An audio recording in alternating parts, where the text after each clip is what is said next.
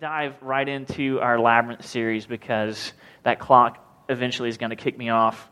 And uh, that's okay with you guys because you probably got better things to do uh, than listen to me all day. So uh, I do want to recap one really quick thing from the past few weeks. And we're not going all, you're like, oh, here we go in the Labyrinth. No, no, no. Go and listen online. Go and, and, and um, pull it up on the podcast. But our the thing I want to bring up from this labyrinth series and how the, how the labyrinth is different from a maze is this.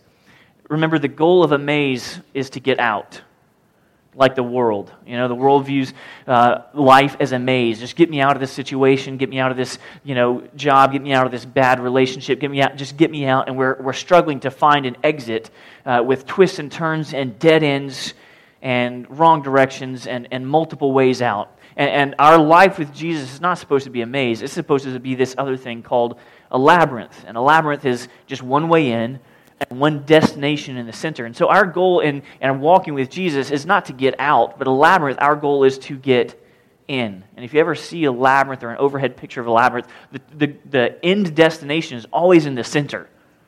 And there's only one path in to get there. And so that's what I want to remind us of this morning because we, there are things that we are in the journey of going through this life with Jesus that can really get in our way of our relationship with Him and, and, and walking through this labyrinth. And sometimes it makes it feel like that maze. We talked about there are three things last week that we like to A, run from. Today, we're talking about the things that we hide from. And then next week, we're going to close out with things that we ignore on our faith walk with Jesus that can really get in the way and stop any progress on our journey through the labyrinth. So we're going to dive right in to things that we hide from. Now, we're going to end up this morning with what I believe is an absolute truth. And I want you to hold this in the back of your brain. I want you to have your Bibles out and ready because we're going to be looking at a lot of Scripture today. So pull them out or, or turn them on and um, be ready to dive in. And I think we're going to end up with an absolute truth this morning. I think it's going to apply to every single person in here, no matter how old you are, whether you're a guy or a girl, whether you're in school or you have got a job or you're retired. It doesn't matter. I believe there's an absolute truth for every single one of us, and we're going to discover that by the end. Uh, of this message today. So, there are ultimately only three things that we hide from in this life. And I put a lot of thought in this, put a lot of prayer into this uh, over the past few weeks preparing for what we're going to be talking about today. And there are only three things that I believe we actually hide from in this life. And we're going to look at the first one and the second one and the third one. Here we go. The first thing, we hide from the enemy in this life. We hide from the enemy. Turn with me to the book of 1 Samuel. 1 Samuel, we're going to be in chapter 23. 1 Samuel chapter 23, verse 24 is where we're going to begin. 1 Samuel 23 and 24. And, and we're always going to be, for most of this message, and we're going to follow this guy you've probably heard of from the Old Testament. This guy's name is David. Pretty famous guy as far as the Bible is concerned. You know, so you got stone thrower, giant slayer, King David. You know, was a shepherd boy, lowliest of the low, eventually finds his way up to being the king. And now here we are, and David is on the run. King Saul has become very jealous of David because they've written a song about him, and that's pretty popular if you get a song written about, you know, as, as King Saul has, has, has, has slain his thousands, and King David has, has slain his tens of thousands. And so this giant, really ridiculous song because by that point, all we know is that David's just killed one dude. Um, just a giant, and that's where this song comes from. But it was such a victory of the Philistines that they write this song, and then Saul, King Saul, uh, becomes jealous and he has it out for David. And King Saul's son, Jonathan, is friends with David, and Jonathan's always trying to save him and get him out of here. And here we pick up into the story where, where King Saul is, is literally has nothing better to do. This king of all of this land has nothing better to do than to chase one dude down running and hiding in fields and caves. And that guy is David. So here we pick up in verse 24. And they, David and his guys, arose and went to Ziph ahead of Saul. Now David and his men were in the, in the wilderness of Maon, and the Arabah to the south of Jeshimon. Sounds like Pokemon or something like that. You know, Jeshimon. Um, and Saul and his men went to seek him.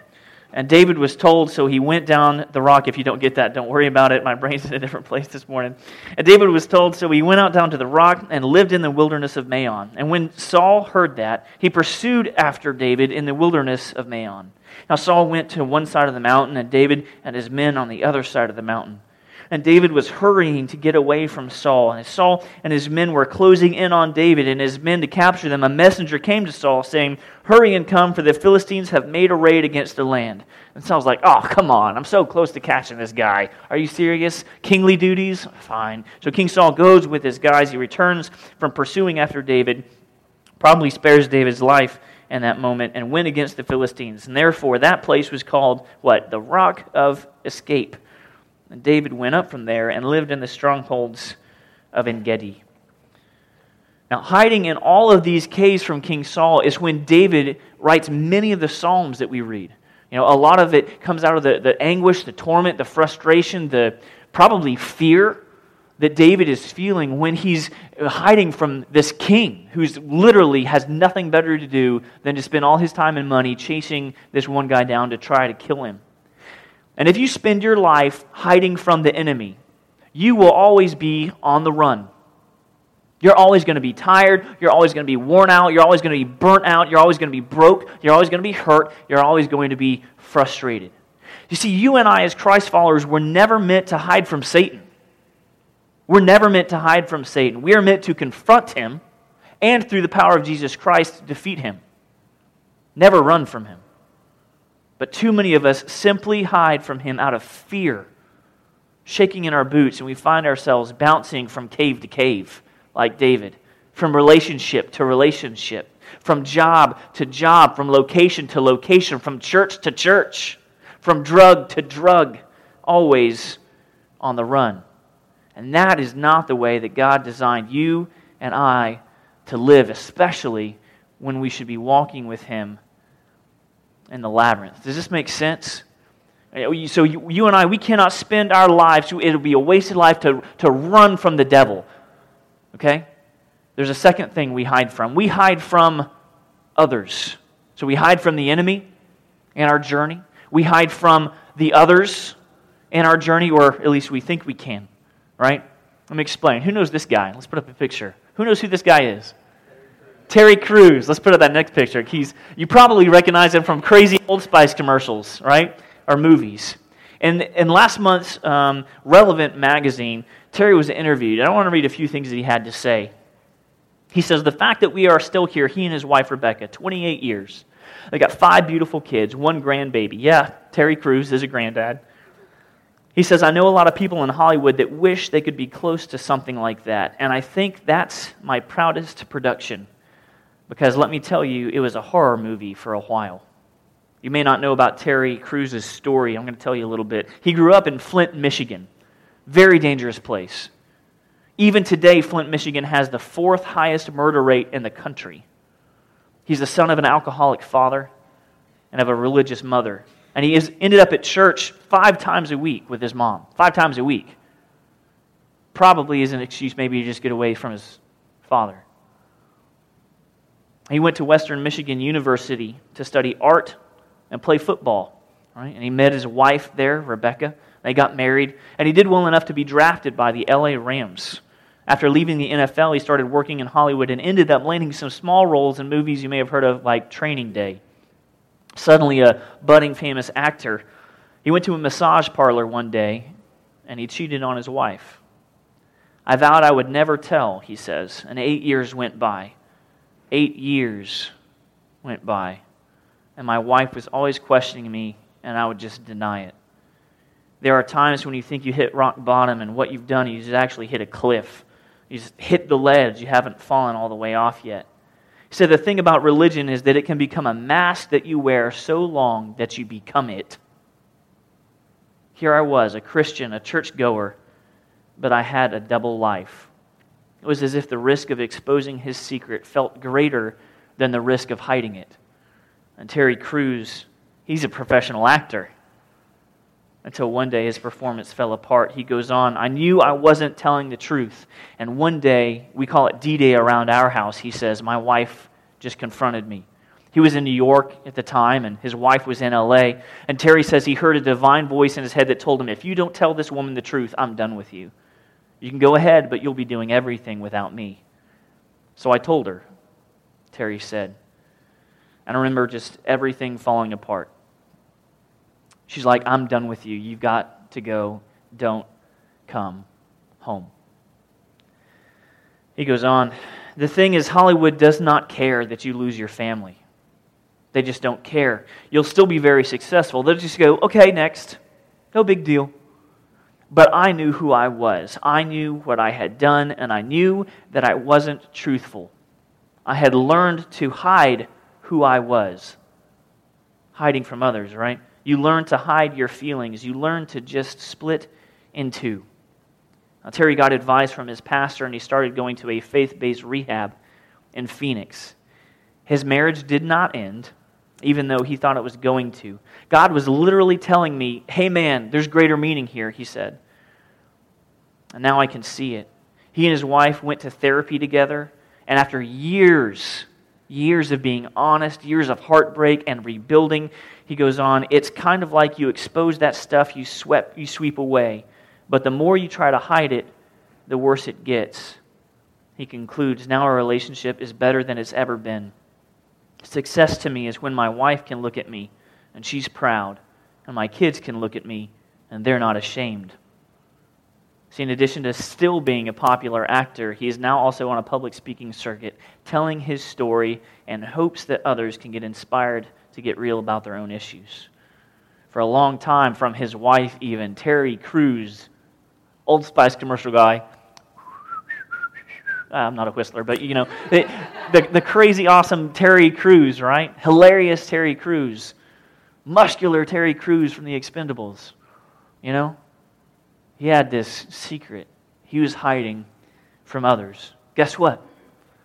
So did David. We're going to continue on his journey. 1 Samuel chapter 21 now. Bounce back just a page. We're going to continue finding out about him. Chapter 21. We're going to be in verse 10. And this is still during the time where David is, is fleeing from King Saul, and it gets so bad, he runs into this group you may have heard of called the Philistines.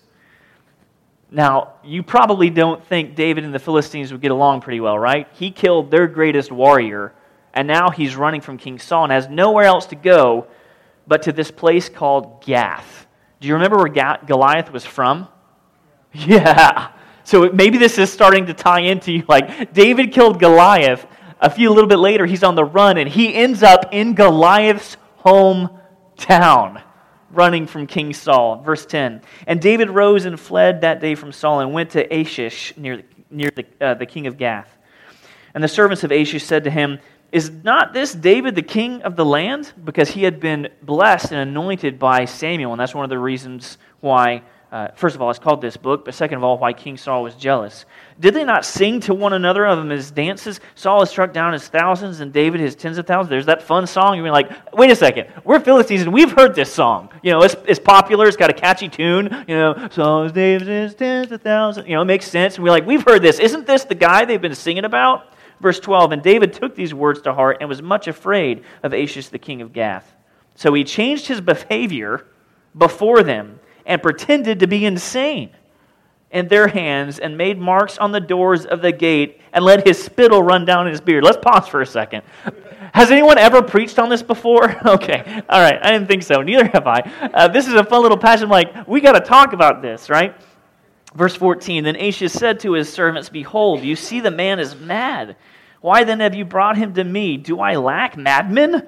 Like, don't, don't I have enough crazy people around me that you have brought this fellow to behave as a madman in my presence? Shall this fellow come into my house? And David departs from there in the next verse. See, David tried to hide who he was from others. He's like, they may kill me. Like, I'm in Goliath's hometown, running from King Saul. Like, where am I going to go? And he literally, that's what David does.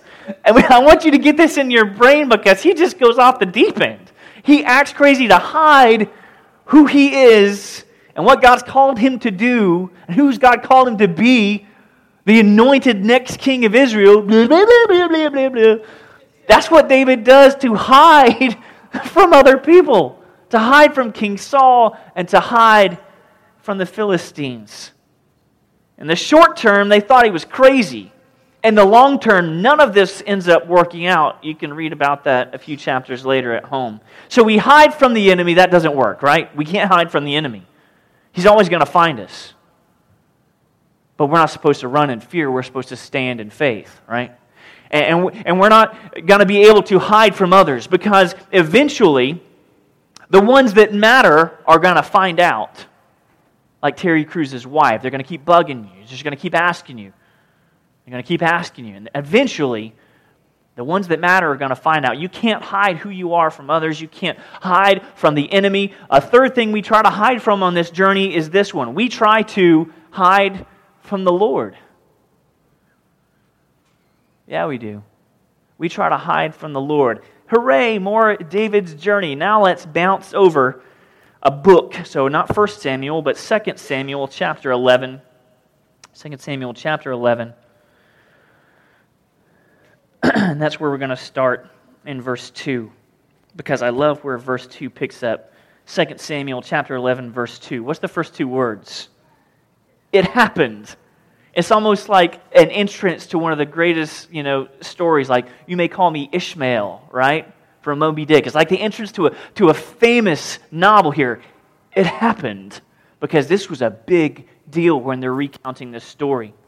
Late one afternoon, when David arose from his couch, and he was walking on the roof of the king's house, that he saw from the roof a woman bathing, and the woman was very beautiful. Obviously, by this point, King David is King David. King Saul has been killed, and Jonathan and his sons killed as well. Very sad for David. And David has now come onto the throne. He's done with the blue, blue, blue, blue days, and now he's strutting around the palace. He's looking over, and he's like, hey, hey, girl, how are you? Right? And he sees this woman, and David sent and inquired about the woman.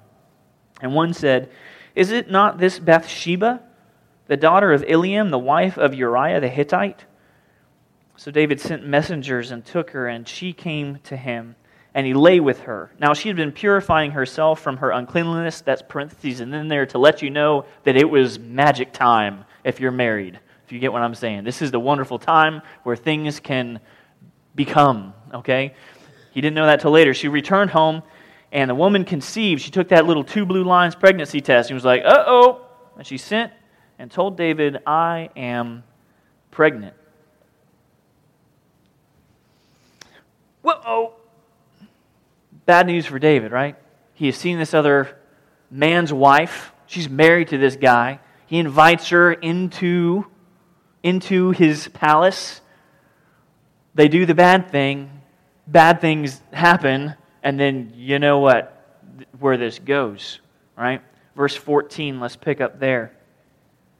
This is how bad David wants to have Bathsheba to himself, even though she was still married. In the morning, David wrote a letter to Joab, kind of king or general of his armies, right, and sent it by the hand of Uriah. In the letter, he wrote, Set Uriah in the forefront of the hardest fighting, and then draw back from him, that he may be struck down and die. So David seals this letter, hands it to the husband who he's been having dinner with to try to schmooze him, right? Um, he, he, ra- he seals this letter, says, Hey, guess what? Give this to your general when you go out to the army. And in this letter, Uriah doesn't know it, but it's basically sealing his own fate. And Joab was besieging the city. He assigned Uriah, like David asked in that letter that Uriah himself carried. He said, Assigned Uriah to the place where he knew there were valiant men. And the men of the city came out and fought with Joab, and some of the servants of David among the people fell, and Uriah the Hittite also died. So David has found this wonderful, beautiful woman who's not married to him, named Bathsheba. He takes her, she gets pregnant. Now he sends the husband off to be killed. He doesn't do it by his own hand, right? He says, You know what? There's a war on. Oh, ha, ha, ha, ha. And in this moment, David becomes King Saul because that's exactly what King Saul wanted to do to him. He said, Well, I'm not going to kill him. I'm going to let the Philistines do it, which is why David was in Gath in the first place. Let's pick up in verse 26 and 27 as we move on. Verse 26 and 27. When the wife of Uriah, that's Bathsheba, heard that Uriah, her husband, has, was dead, she lamented over her husband. And when the mourning was over, David sent and brought her to his house, and she became a wife, and she bore him a son. But the thing that David had done displeased the Lord. Going right on into verse or chapter 12. And the Lord sent Nathan to David. And he came to him and said to him, tells him this story. There were two men in a certain city, the one rich and the other poor. The rich man had many flocks and herds, but the poor man had nothing but one little ewe lamb which he had bought. And he brought it up, and it grew up with him and with his children. He used to eat of his morsel and drink of his cup and lie in his arms. It was like a daughter to him. It's like you have a really, you know, guy who's really attached to his pet here. Now there came a traveler to the rich man, and he was unwilling to take one of his own flock or herd to prepare for the guest who had come for him. But he took the poor man's lamb and prepared it for the man who had come to him. And David's anger was greatly kindled against the man. And he said to Nathan, As the Lord lives, the man who has done this deserves to die. And he shall restore the lamb fourfold because he did this thing and because he had no pity. And David said to Nathan, or Nathan said to David, You are that man. You've done this to Uriah. All he had was one. You've had many, many wives and concubines. You're the king, got a palace. You saw the one you couldn't have, and you took her for yourself. Thus says the Lord, the God of Israel I anointed you king over Israel, and I delivered you out of the hand of Saul. I gave you your master's house and your master's wives and your arms, gave you the house of Israel and Judah. And if this were too little, I would add to it much more. Why have you despised the word of the Lord to do what is evil in his sight? And he goes on and eventually says from the Lord that that son that, um, that Bathsheba is pregnant with will not live. And that son ends up dying in the next paragraph or two. And we're going to skip ahead to verse 24. This is after the child that uh, she got pregnant with was already dead and they had mourning for it, right? So David comforted his wife, Bathsheba. And he went in with her and he lay with her. Now that everything is kind of cleared up, and she bore him a son, and he called his name what? Solomon. Now, that's a pretty famous King Solomon, if you, if you know. And so, this, even though this looks like tragedy, God is still able to use what happened here for good. And you can actually read, I want to read, read a little bit and get in David's mindset. Psalm 51. Psalm 51. Let me turn over there. Um, psalm 51. And you can actually get in the mind of David because this is the psalm that David writes when Nathan confronts him about what he has done with Bathsheba. Have mercy on me, O God, according to your steadfast love, according to your abundant mercy. Blot out my transgressions Wash me thoroughly from my iniquity and cleanse me from my sin. For I know my transgressions and my sin is ever before me. Against you and you only have I sinned and done what is evil in your sight, so that you may be justified in your words and blameless in your judgment. Behold, I was brought forth in iniquity, and in sin did my mother conceive me. Behold, you delight in truth in the inward being, and you teach me wisdom in the secret heart. Purge me with hyssop, and I shall be clean. Wash me, and I shall be whiter than snow. Let me hear joy and gladness. Let the bones that you have broken rejoice. Hide your face from my sins and blot out all my iniquities. And if you've heard this verse before, this is where it comes from. Create in me a clean heart, O God, and renew a right spirit within me. Cast me not away from your presence, and take not your Holy Spirit from me. Restore to me the joy of your salvation, and uphold me with a willing spirit. And that's David's response out of all of this. Like, okay, hiding from the Lord. I, I kind of, eh, I don't know. We're going to dive in deeper because I'm not sure we got it because I'm not sure I got it in the beginning. You see, hiding from the Lord isn't just trying to erroneously pretend that he doesn't know what you've done, as David did. Hiding from the Lord is also pretending, it's also pretending that he hasn't called you to do something. I'll say that again because I totally messed it up. Hiding from the Lord isn't just trying to pretend that He doesn't know what you've done. Hiding from the Lord is also pretending that He also hasn't called you to do something. There's this guy named Jonah. You may have heard of Jonah. I just want to read, you don't have to turn there, but first few verses of Jonah. Now, the word of the Lord came to Jonah, the son of Amittai, saying, Arise, go to Nineveh, that great city, and call out against it, for the evil has come up before me. But Jonah rose to flee, tries to run away, tries to hide from the Lord to Tarshish from the presence of the Lord. He went down to Joppa and found a ship, because that'll give him away from God, right? Going to Tarshish.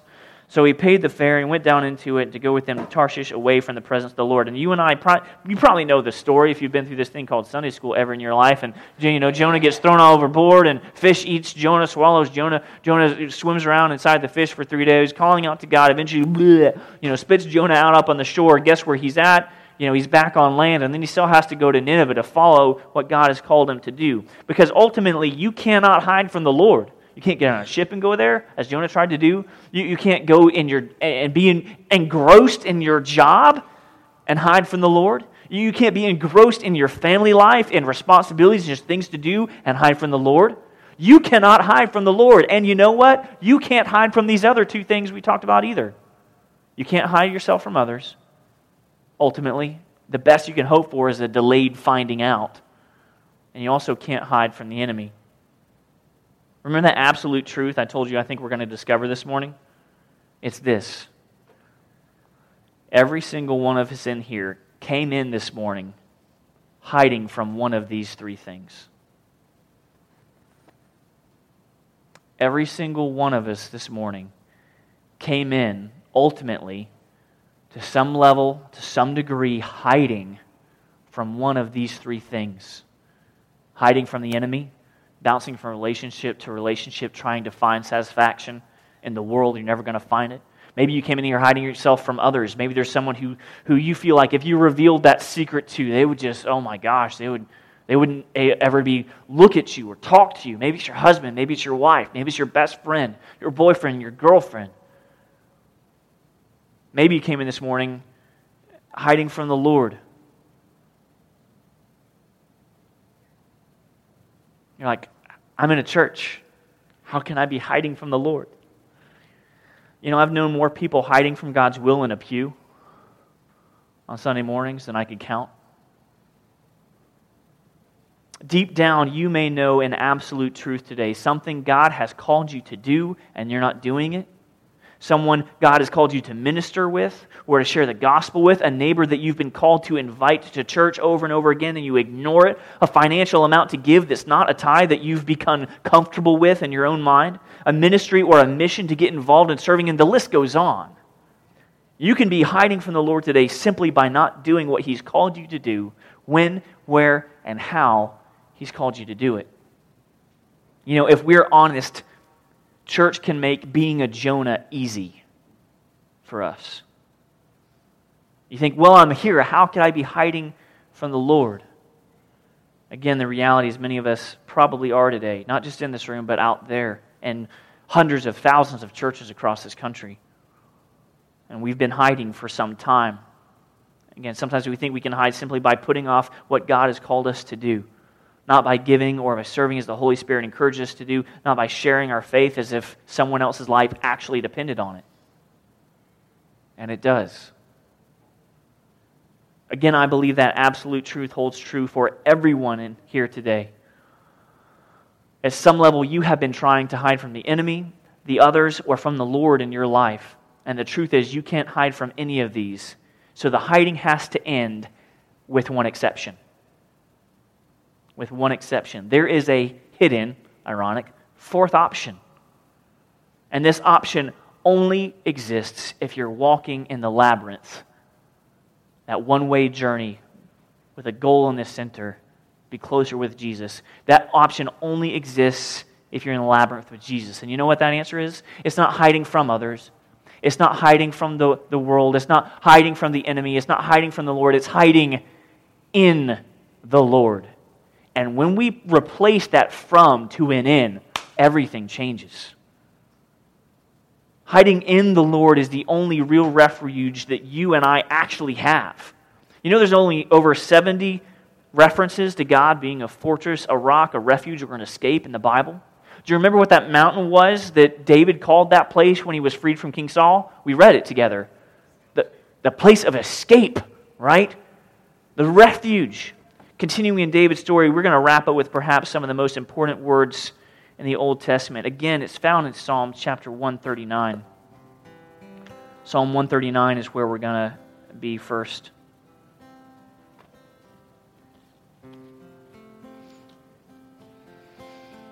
O Lord, you have searched me and known me.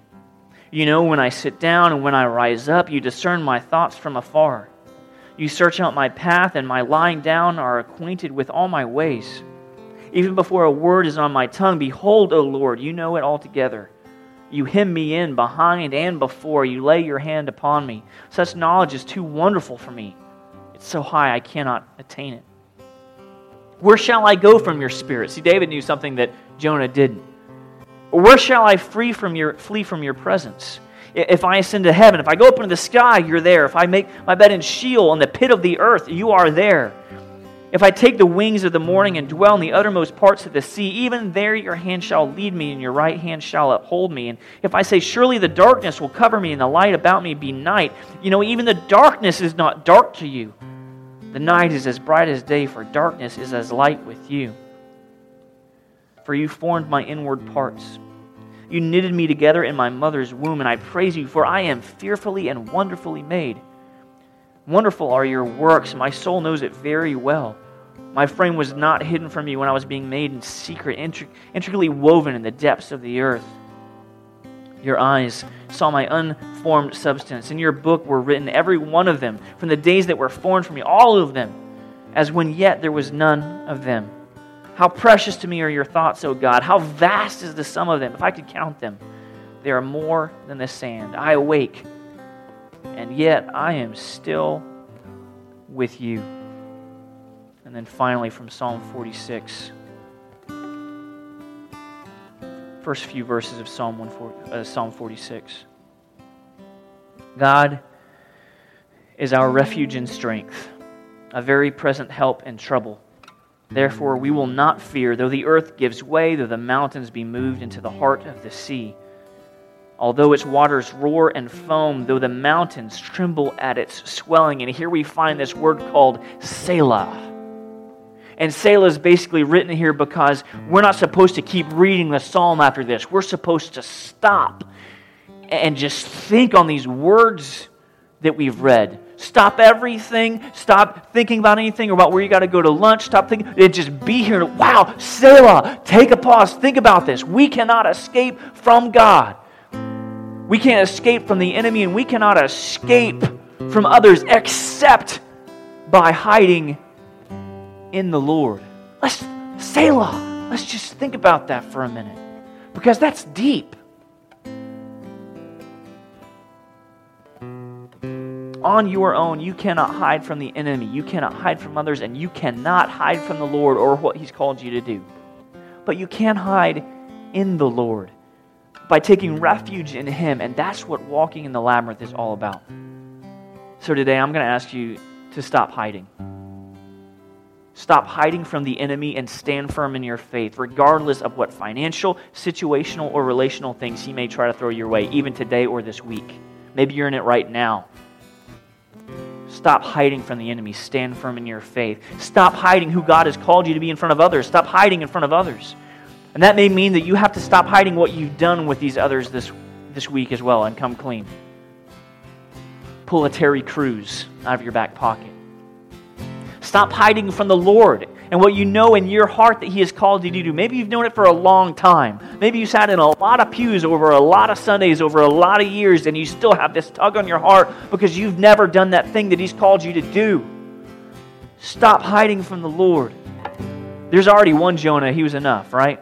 let's not add to the story because no one wants to end up in a fish. And I know God could do it again if He really wanted to. So stop hiding, stop hiding, stop hiding. And you know what? Start hiding. But not in those things. Start hiding in the Lord, seeking refuge in Him, reading His Word daily, hourly, even. Start hiding in His wisdom, hiding in His, His peace, His mercy, His grace, His forgiveness, His love. His never ending kindness. Dive deeper into the labyrinth this week than you've ever gone before, and I promise you, I promise you, it's going to change your life. Not because of what I say, but because of who God is. And when you hide with Him in the labyrinth, everything changes. I'm going to pray for us as we're going to invite the band up and we're going to close in song.